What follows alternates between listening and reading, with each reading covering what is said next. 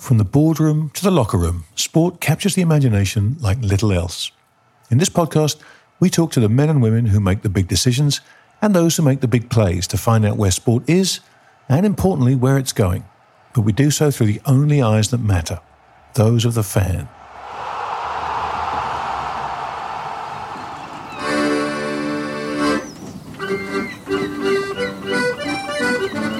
And a very warm welcome aboard the pirate ship the Rive Gauche and to the Captain's Table podcast, brought to you by Are You Not Entertained and the brilliant sport and entertainment team at Howden Insurance Brokers. I'm Giles Morgan. I'm not actually a captain, or indeed a pirate, but a vague ancestor of mine, Captain Henry Morgan, actually was one, and his family all came from Wales as well. For 30 years, I've been lucky enough to travel all over the world as a boring old marketing suit in the sports industry. And along that journey, I have got to rub shoulders with the good, the bad, and the ugly from the world of sport. Having ditched the pinstripe suit for breeches and the red waistcoat and cutlass that befits a pirate captain, I set out to create this podcast where I simply ask my special guests from the world of sport to share their own personal memories of being a sports fan and how that passion has affected and shaped their lives. Well, ahoy there, my hearties, and a warm welcome back on board my pirate ship, the Rive Gauche, and for another episode of The Captain's Table. A show that is brilliantly supported by the sport and entertainment specialists at Howden Broking, the international insurance brokers who have recently had all of their sails refitted and remastered with a brilliant new logo and who are hosting us in their very own dry dock deep in the heart of the City of London. Can you believe it? We, we last met in April 2023, and my word, so much has happened in the world of sport. It's been truly a summer of sport to remember. The Ashes, a new Wimbledon champion from Spain, the World Athletics final, and a welcome return to form of the European Ryder Cup team. And maybe most excitingly for us who work at Howden, the announcement of a brand new shirt sponsorship of the British and Irish Lions. Hooray! We had some brilliant feedback from the last show with Demaris Smith, who I'm really thrilled to say is in the audience tonight. Dee, welcome back. Thank Lovely you. to see you. And it astonishes me to say some of the great and the good from the world of sport and entertainment are also here in the audience to add a little ballast to the show. So please excuse their coughs and splutters in the background, or worse, the sound of their glasses chinking and wine slurping. They look like an unruly lot and probably are. Happily, they're all going to join us and my guests for a slap up dinner after the show. Enough of this tosh. To the business in hand.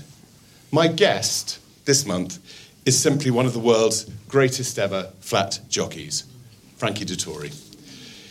In a career that has spanned over 35 years, on the track he is the winner of 287 Group 1 races, has been champion jockey three times, and memorably won all seven winners on the same card at Ascot in 1996. In 2016, he reached the astonishing milestone of riding 3,000 winners. Off the track, he has been a captain of BBC's Question of Sport, is a restaurateur, and is a head of a very large stable of his own with his own offspring as well. I don't think he gets that much sleep. So I am so thrilled that Frankie Dettori can join me on the Rive Gauche, and I can hear his footsteps on the gangplank right now. So let's welcome him to the captain's table.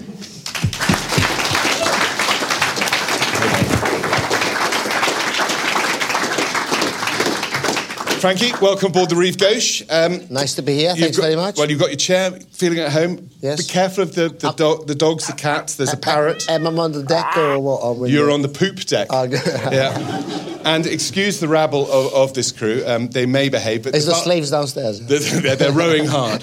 Um, the bar opened a little early, so they look a little bit worse for wear. I don't know what's going to happen. Anyway, this is not scripted.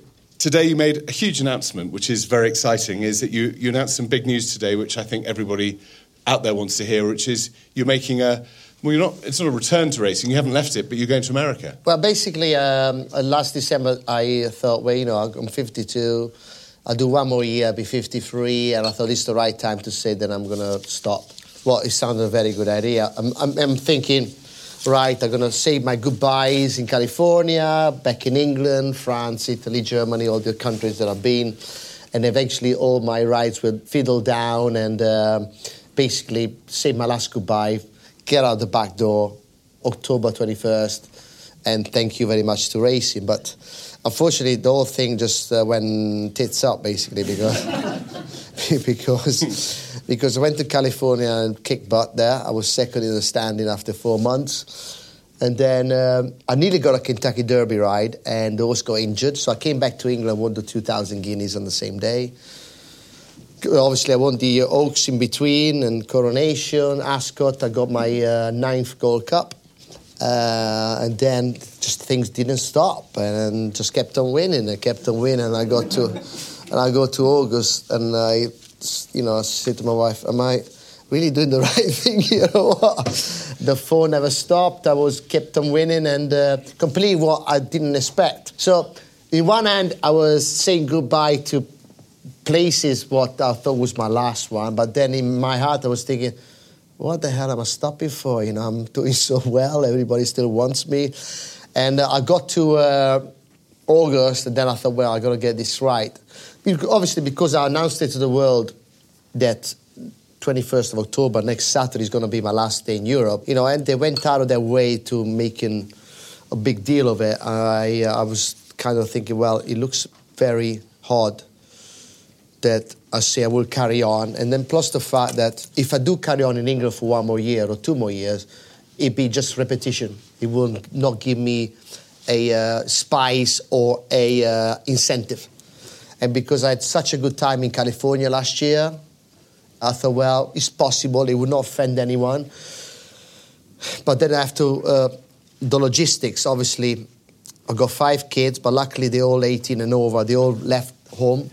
So that made my life. Did you hurry them out as quickly? Yeah, as exactly. Yeah, by the way, that's going to go away. so anyway, so they out of the house. So we got this massive house in the countryside, and uh, we put it up for rent. We managed to get it rented, thank God.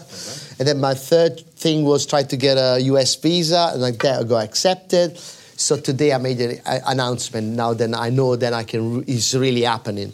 And uh, yeah, I mean, to me, I kind of feel like uh, I lied to a lot of people, but actually, you know, talking to my parents, I have to be happy with my own self, and I don't think at this present moment I'm doing so well that I'm ready to just stop. So really, it was about the weather. Yes. So, so obviously the weather, the not traveling, the fit women, the seaside, the mountains, just like England. You heard it. You heard it here first. Just like England, yeah. Well, I, I think it's hugely exciting for those of us who uh, who love racing and how. So that's it. So obviously you read it on the on the, on the news today, but uh, it is happening, and I'm super excited. Well, very, very best of luck in, the, in that year. I know not that much about racing, so I want to ask more about you. Yes. Tell us where you were brought up. Well, I was born in Milan, in the outskirts of Milan, close to the racetrack, and uh, my father was is from Sardinia. He emigrated from Sardinia to Milan, champion jockey. Married my mother. My mother, she used to work in a circus. Uh, it was a Russian circus, originated actually from Ukraine back in the day, and uh, but it was a family circus. You know, I remember I was four or five in the weekends you, because my parents separated when I was very young. So every other weekends I used to go and stay with my mum, and I used to basically go to the circus. Where my uncle was the clown, my grandmother she used to work in the tail, and then the it was, it was we think about it, it was quite disgusting. You know that six line on the cages, monkeys, elephant tied on chain on the floor. But it was back in the day. They just shoved him in these cages and took him from town to town. And my mother, after she got married, she stopped doing it. But she used to trapeze and. You know, she used to ride two horses, stand on two horses. They used to tie her up to a wheel blindfolded, and somebody used to throw a knife at her. I mean, crazy shit. so, so I, was, I had a very different upbringing. Yeah, not like mine. and uh, basically, horses horse been in my life always. And uh, you know, I, I thought I was stupid at school because I couldn't really read or write or whatever. But actually, they call it dyslexic now. So I'm dyslexic.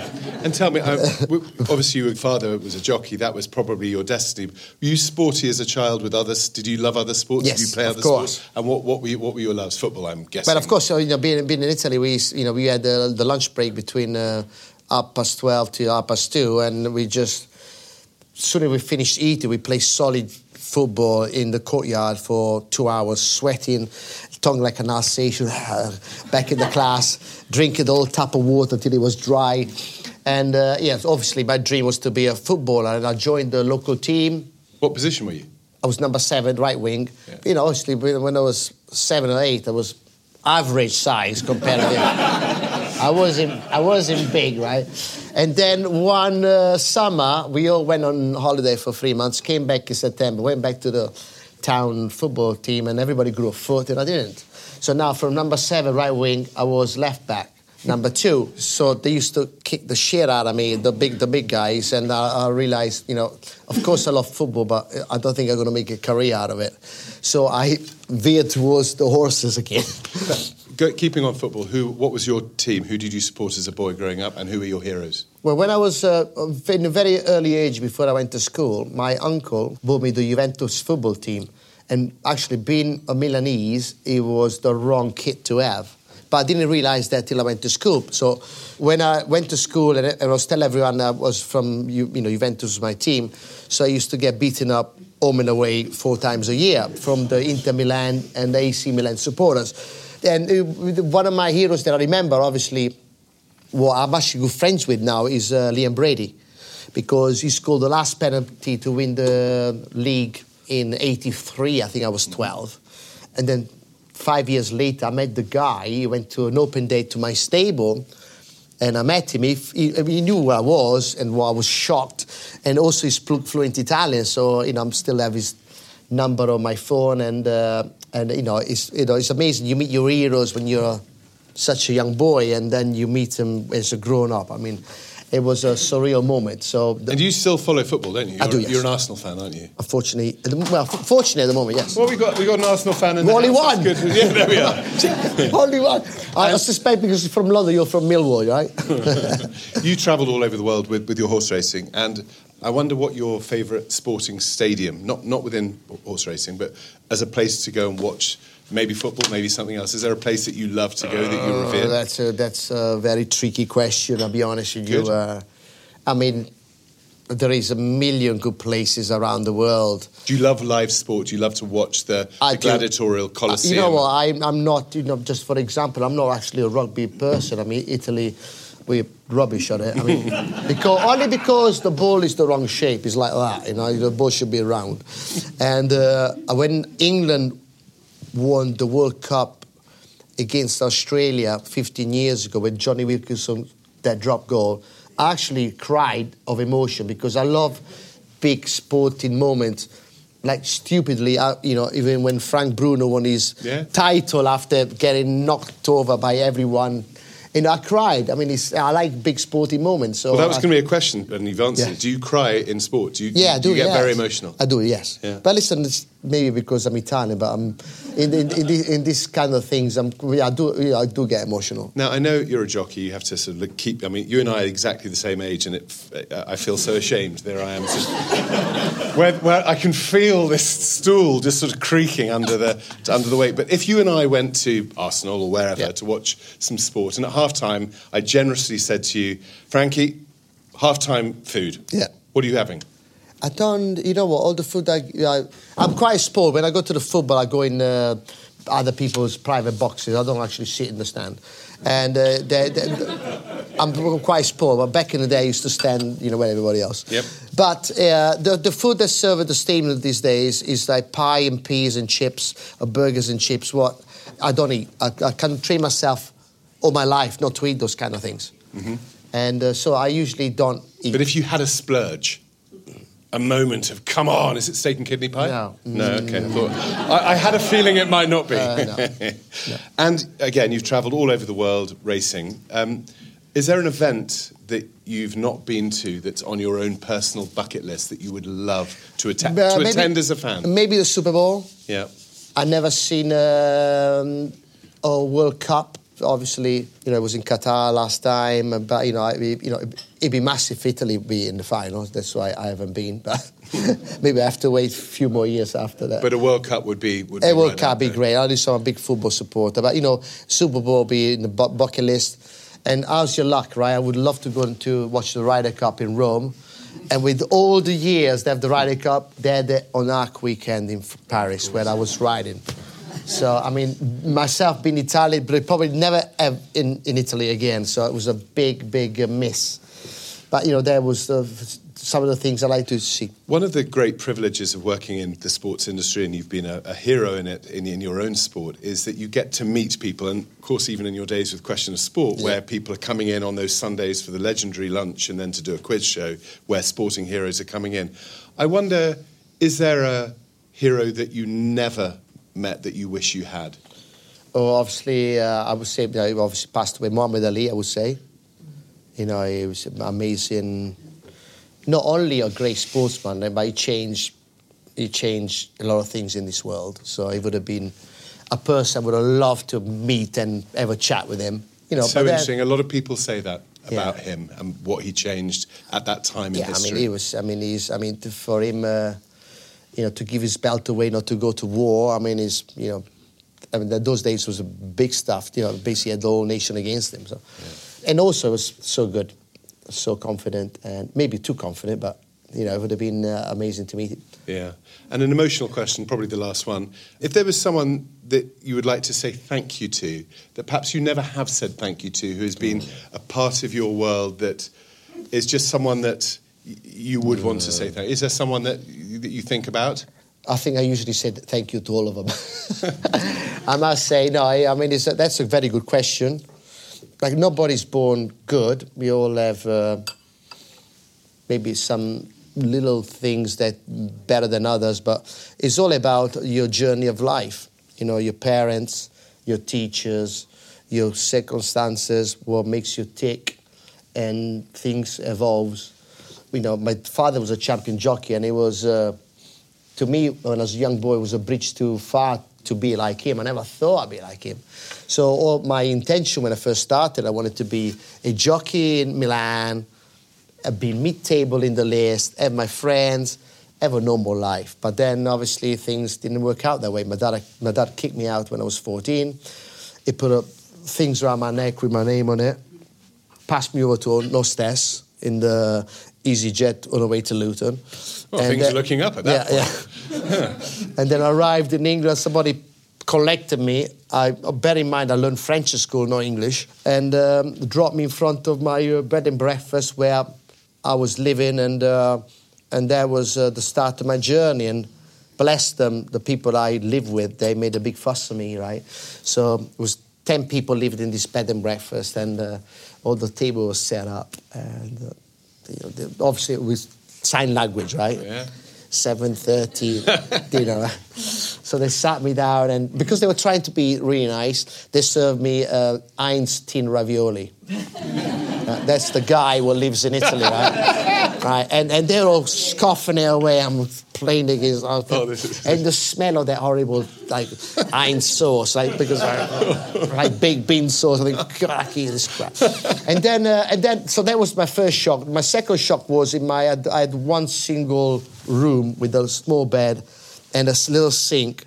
And I don't know why in England you have two taps. Why don't you have one tap for both? both right? So I had two taps. So I had a sco- sc- you burn yourself with one or freeze your going with the other one, right? So I was like, so I had to play with that. And then it was a massive bottle of oranges. I thought, oh, nice.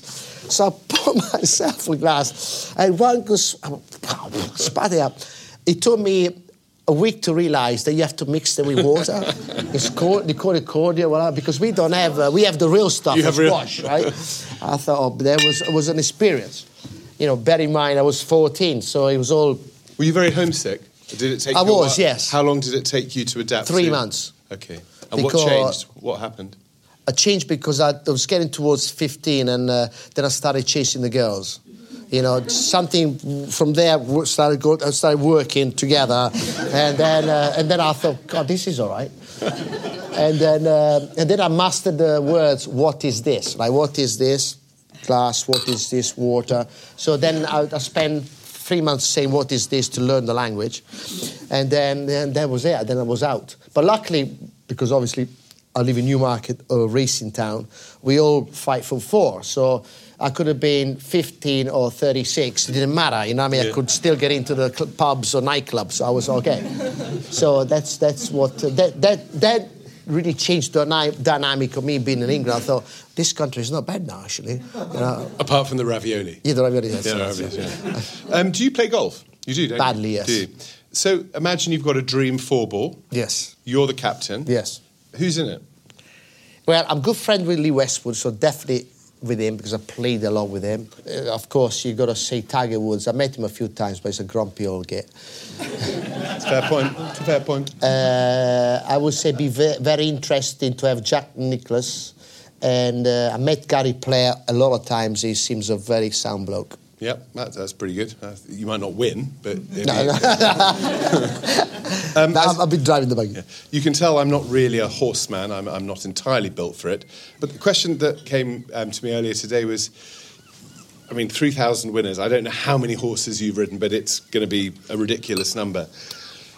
Two questions: Is what is the relationship between a jockey and a horse? Because you're getting on, you're trying to win the race, and then you go on to the next horse. You go.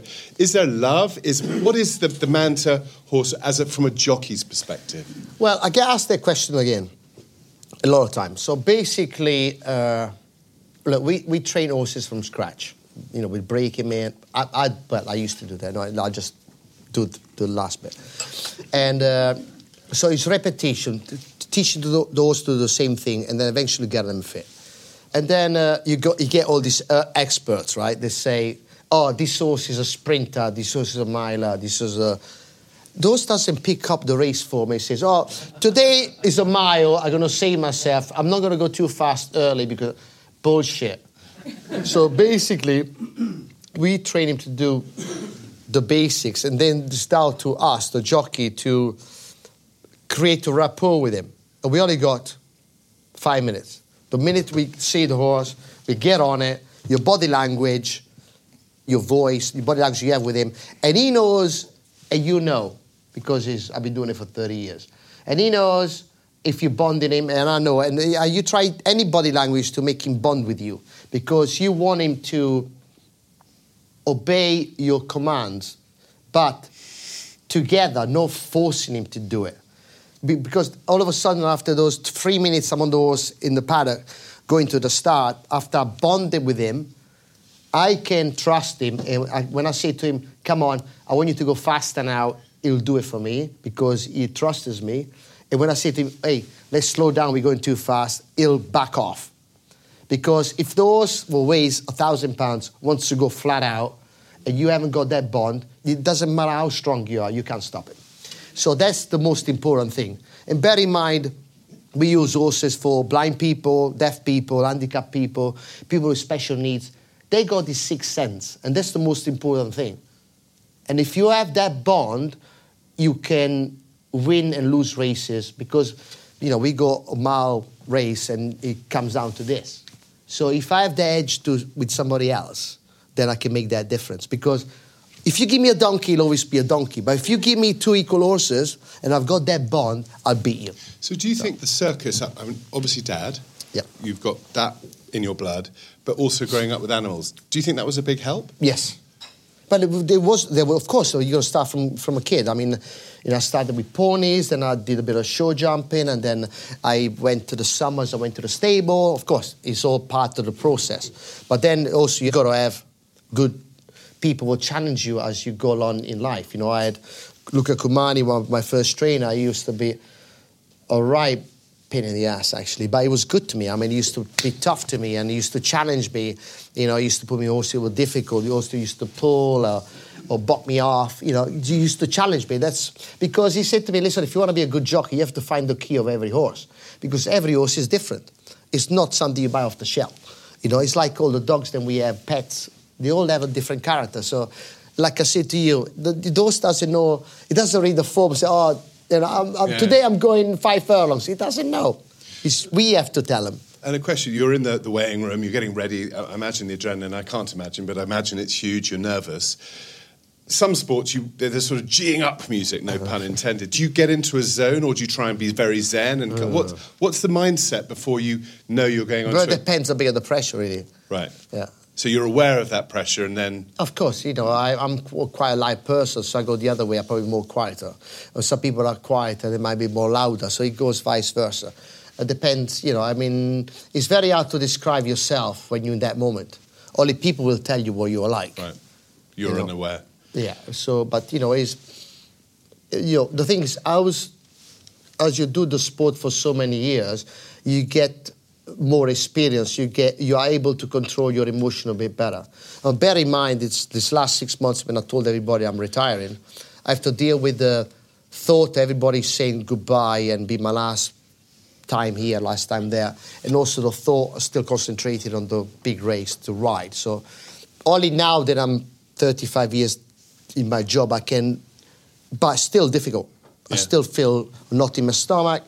My hands are sweaty. I've got a dry mouth, but it's, your heart is beating. But you know, if you don't have that, you're not human. You know, you- Yeah. you, you just that's that's. Fascinating. We now come to the part of the show which um, I call the captain's broadside, where I ask you just a series of rather random, um, quick-fire questions. So, you've come on board my pirate ship, the Rive Gauche, and we're free to sail wherever you want in the world. Where can we drop you off? And remember, it's quite an, it's an old ship with sails, and know, go with the metaphor of it. Or we can go. out- We, We go anywhere you want, Okay. but it's better if it's on where, where there's water and land. Obviously. Oh yeah, of course, yeah. I would like to go to South America. Oh, that's a good long trip. I, I've been there before, but not as. I mean, I've, I've- I went to Argentina, rode there. I've uh, stopped by in Brazil a little bit, but it's so much to see there. I like to Argentina, Chile, Peru, uh, Amazon. I oh mean, wow, it's, it's we're so doing much. a full cruise. Yeah, Okay. no, no, no. But just drop me off in. Uh, you Rio? Know, yeah, but that, I think- that'll do that. I think- that thanks very much. Let's start with Rio. And as my guest, first night, Yep. um, I'm going to feed you, or the, the, the chef, is a bit substandard, but we're getting there. Um, what would your three course meal be? Your choice. Oh. Well, I left to obviously go Italian. Antipasto, I would like maybe uh, carpaccio with truffles, white truffles. A main course, uh, uh, lobster linguine. And I, I don't really eat uh, dessert. You can have cheese. I'll throw that in. Way. you can have cheese. I would say maybe dessert. Uh, maybe Italian gelato is fine, good enough for me. A sorbet, yeah. I'll get that ordered for, for, for later. Thank you. Um, Yeah. we're, we're that's, also, a, that's a lie. Yeah, it, it is actually. Um, but we're also going to give you, just go with it, we're going to give you this beautiful ensuite cabin in the Rive Gauche in the ship. Oh, perfect. I know it's 16th century, but it is a power shower. So, what song does Frankie Dettori sing in the shower? I don't really sing. I'm, not, Do you not sing? I'm terrible singer now. But isn't that the time to sing when no one can hear you? Absolutely, I'm crap at it. Are you? Yeah, I'm not even gonna try. Okay. I wouldn't. I wouldn't know any songs anyway. Okay, that's If good. anybody can help you, what do you, what do you like? Any requests out there that, for, uh, that Frankie can give it a go? Well, we'll get to that. And what was the first album for those people who are over a certain age? Will understand what an album is. What was the first album you ever bought? So I mean, that throws me back a few years. My beloved sister, she's great. When I was uh, ten, she bought me a Walkman, the cassette. Oh. Yeah, and amazing. I thought, God, I've got music on, my, on top of my head. The surround sound, they had a button you could talk to yourself. Yeah. yeah. Yeah. You'd be your own DJ, yes. And uh, she, she bought me an ACDC uh, tape, yes. black in black. Oh, What I, I want to proper death. album. Yeah. It's a proper album. Yeah, it was. I like uh, that. I mean, it's really dated now. What was your first car? Oh, my first, don't laugh. So, Mark, we used to call him Bruiser. Bruiser had this car, Mazda 363, whatever, had holes on the side, the seatbelt would not work. So I, I was 17, right? I didn't want to go through the whole system, get the le- lessons for Yeah. the car. So uh, this dodgy friend of mine said, if I give this dodgy guy 200 quid in Manchester, he will pass me. So I went, fuck. So anyway, but you have to take the cash there and then uh, blah. No, bear in mind we had no sign up, right? So the big map, right? So I bought the car from Bruiser for 200 quid, right? No license, no insurance. Drove the fucking thing all the way to Manchester. blah, blah, blah. Three hours, right? No license, 70. I was this, I mean, it looked like 12. Like so I arrived there. Anyway, this rendezvous with this guy. Anyway, he, he comes all serious with the clipboard. I like, do this, do that. I got this. I nailed it. Gave, gave, gave him the 200 sheets in the envelope. I, yeah, well, I get out of the car. You get out, he said, uh, sorry, you failed. You better... he said, sorry, you failed. You better come next week. So I had to drive to the free house. No license, no insurance. And I went, thank God, didn't have to pay him the second time. I had to drive again to, to the license. That's so embarrassing. so I, failed, I, I bribed the guy and I failed. Honestly, how bad was I? Oh my god! And um, do you like cooking? I mean, second Yes. night you do the cooking on our ship down to South America. Yes. What do you? What's your? What is the Frankie Dettori? Well, listen, I can cook a nice uh, uh, spaghetti matriciana. Very nice. I can cook that, but in general, I cook fish or chicken, but that's, it cooks itself. Yeah. But, you know, I can do a carbonara, I can do meatballs, and uh, I can do lasagna as well. But I don't do the, uh, I buy the ready-made uh, sheet of pasta, but I can do the sauce and all that. And do you have a favourite nightcap? Uh, Something to help you sleep? Maybe dream? dream no, I usually, I'm a wine person. I don't really uh, drink liqueur. Everyone knows about you racing and, and all of the things you've done. Huge personality. Do you have a, a hidden talent? Something that people don't know? Do you like play the, the, the violin or No, something? I wish. No? I mean, my dream was to learn how to play the bagpipe, Amazing Grace, but, I, but I, I, ne- I never got to that. I never even tried it. so Well, this- wouldn't it be cool?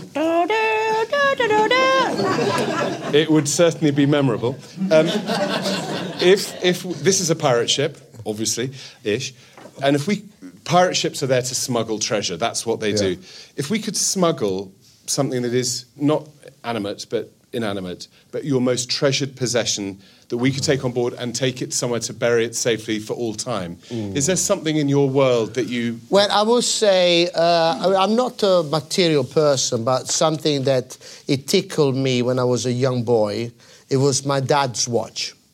So basically, I was a young kid, right? And uh, you know, dad, old-fashioned, and you know, you, you didn't drink, went to bed at nine after the news, just absolutely perfect, and a machine. And then, so every year, because he used to win every year, the the Jockeys Awards, right? He used to get his smoking things out, and he opens the safe, and he used to pull this watch out, white gold, Piaget. He used to dangle in front of me. Yes, son. See, see this, right? Piaget, right? Look at that. if you win the English Derby one day, it's yours. He used to put it on put it back in the safe. a year later, same fucking story. and I was obsessed about this Piaget. You know, it's something that just. Anyway, cut long story short. For 15 years straight, I rode in the Epsom Derby. I had numerous favourite, never won it. And every year was like, you know, you won everything in the world, you never won the Epsom Derby, the most important race in this world. And I was like, never mind. And then also the thought, like, I'll never get this watch. So coincidence, my dad retina came off. Came off. He had a problem with, with his retina, and uh, so he had to come to England to get operated because the specialist was in Moorfield Hospital in London, and it was the same time as the Derby. So he came over to get his eyes fixed. Guess what? I won the Derby the same year he was here. with, was having his eye done, and true to the day, I never even forgot all about it. He gave me his watch. Oh, that's wonderful. And I've got it. I've got it in the safe, and uh, I'm so scared of it. I'm there putting it on. It just, just I look at it sometimes. Ooh, I'm just. I've been with this uh, this uh, stigma all my life. Oh, that's that's wonderful. Now, Frankie, before we go to dinner, Yes. um, I know that somewhere in, in the audience Yes. we have a, a very special guest here today, Diana Edelston, um, whose birthday it is today, and Frankie has a small gift for you, Diana. So I Diana! thought, here we go. Come on, come, come on, darling. Wow, This is when I was young, see? And not only that, they haven't said that we won 500 I know, I know. for grade one. Should I tell them that? No, they, they know. Anyway, you got loads of goodie bags. I've got to tell him a story before I go. Yeah. I don't know what this is. This is uh, Chocolate. Chocolate. chocolate, more chocolate. Wow. Honestly, you got uh, Aprion for, I don't know why. That's Oh, that's got one for that. Oh, wow. Anyway, uh, be, be, can I tell him a little Please. story? Yeah. Anyway, Diana's birthday. Yeah. I want to tell you something. So anyway, when I funny story that happened to me about ten years ago. I was um, on a big race, in Newmarket, where I live, and it was a Sunday. It was a beautiful day, and uh, so I had a, well, I thought I was going to have a small party, right? Then eventually the party got bigger and bigger and bigger. Now all of a sudden I got 200 people in my house, and we all having the time of our life. I was DJing and all that. Anyway, I left everything open. I woke up the next morning and I realized then my dog ran away because she used to like to chase the rabbits in the in the garden. So I got a message on my answer machine. I played it. Said, "Hi, uh, Frankie, we found your dog because she had a, a collar. Right? Can you please come and collect? This is uh, Caroline Warren." And Caroline, Oh, my goodness. so Caroline Warren, she's married to the Queen's manager. Yes. Well, she lives on the next village. So I went, thank God they found the dog. So I called Caroline. I said, listen, Caroline, I'm very sorry. You got my dog. Can I come and collect it? And Caroline said, listen, bit of a problem.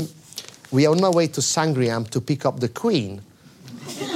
So if you come at seven o'clock, you can say hello to the Queen and pick up your dog. I went, that's, that's, that's, that's, I went, that's great. So this is the king of racing. No, no, no, no, no, no. So, no, so Diana, so, so, so, so my wife, she's mucking the ponies out in the courtyard. So I opened the window. Honey, we fo- I found the dog. She said, uh, who's got it? The Queen's got it. she went, fuck off. I went, no. I'm not. I thought she's got. So anyway, so I got, I got my daughter, Ella. She was 10. I said, Ella, get your little dress on. We're going to get the dog from the Queen. So she arrived that. So we drive to this secret location, and we arrive there, and all the bodyguards are outside. We walk into this cottage, and uh, you know, and uh, John Warren, the he's got double, he's the manager. He's all like proper, and the Queen's there by the fire. She's having a gin and tonic. so I walked in, uh, Your Majesty, and um, Ella did this the curtsy and all that. So now she spent half an hour talking to my daughter about the ponies. Do you ride? Which school do you go? I'm standing like a lemon. So, so anyway, so now uh, half an hour later, they let the dog out, run straight to me, right? And there's a pee in the Persian carpet of, of John Warren. Typical. So my daughter's trying to stand on it, and now at that moment, Queen's laughing right off. Right, you can go now. I go, I got kicked out. Anyway, happy birthday. You should tell them that you got 500. Yeah. I saw it on the television. It was amazing. Hopefully, 501 tomorrow. Wonderful. Right. Um, wow. You, you can't follow that. Frankie, you have been the most wonderful guest. And what a, what a pleasure having you on board the Rive Gauche on the Captain. Thank you very much. To all our listeners, thank you for your support of, of the shows we make. Please do review us, it makes a difference, blah, blah, blah. And you can review us on Twitter. Uh, that's Entertained R for people in the 21st century. That's at Entertained R. You can follow Frankie at, what's your Twitter handle? What, what time is the lop- lobster spaghetti? It's coming soon. It's coming. What's your? Would you know your Twitter handle? I don't, I don't. I don't. think it's at Frankie Dettori. I don't, I, the I'm thing is, guessing. right, most of the people on Twitter, Instagram want to kill me when they lose money, so I don't do it. Okay. well, I, I understand, I understand, right? so, and, and you can follow me, Giles Morgan. so I'll leave that to my manager. That's his problem. Yeah, that's his problem. Kill him instead. Ladies and gentlemen, Frankie Dettori. Thank you.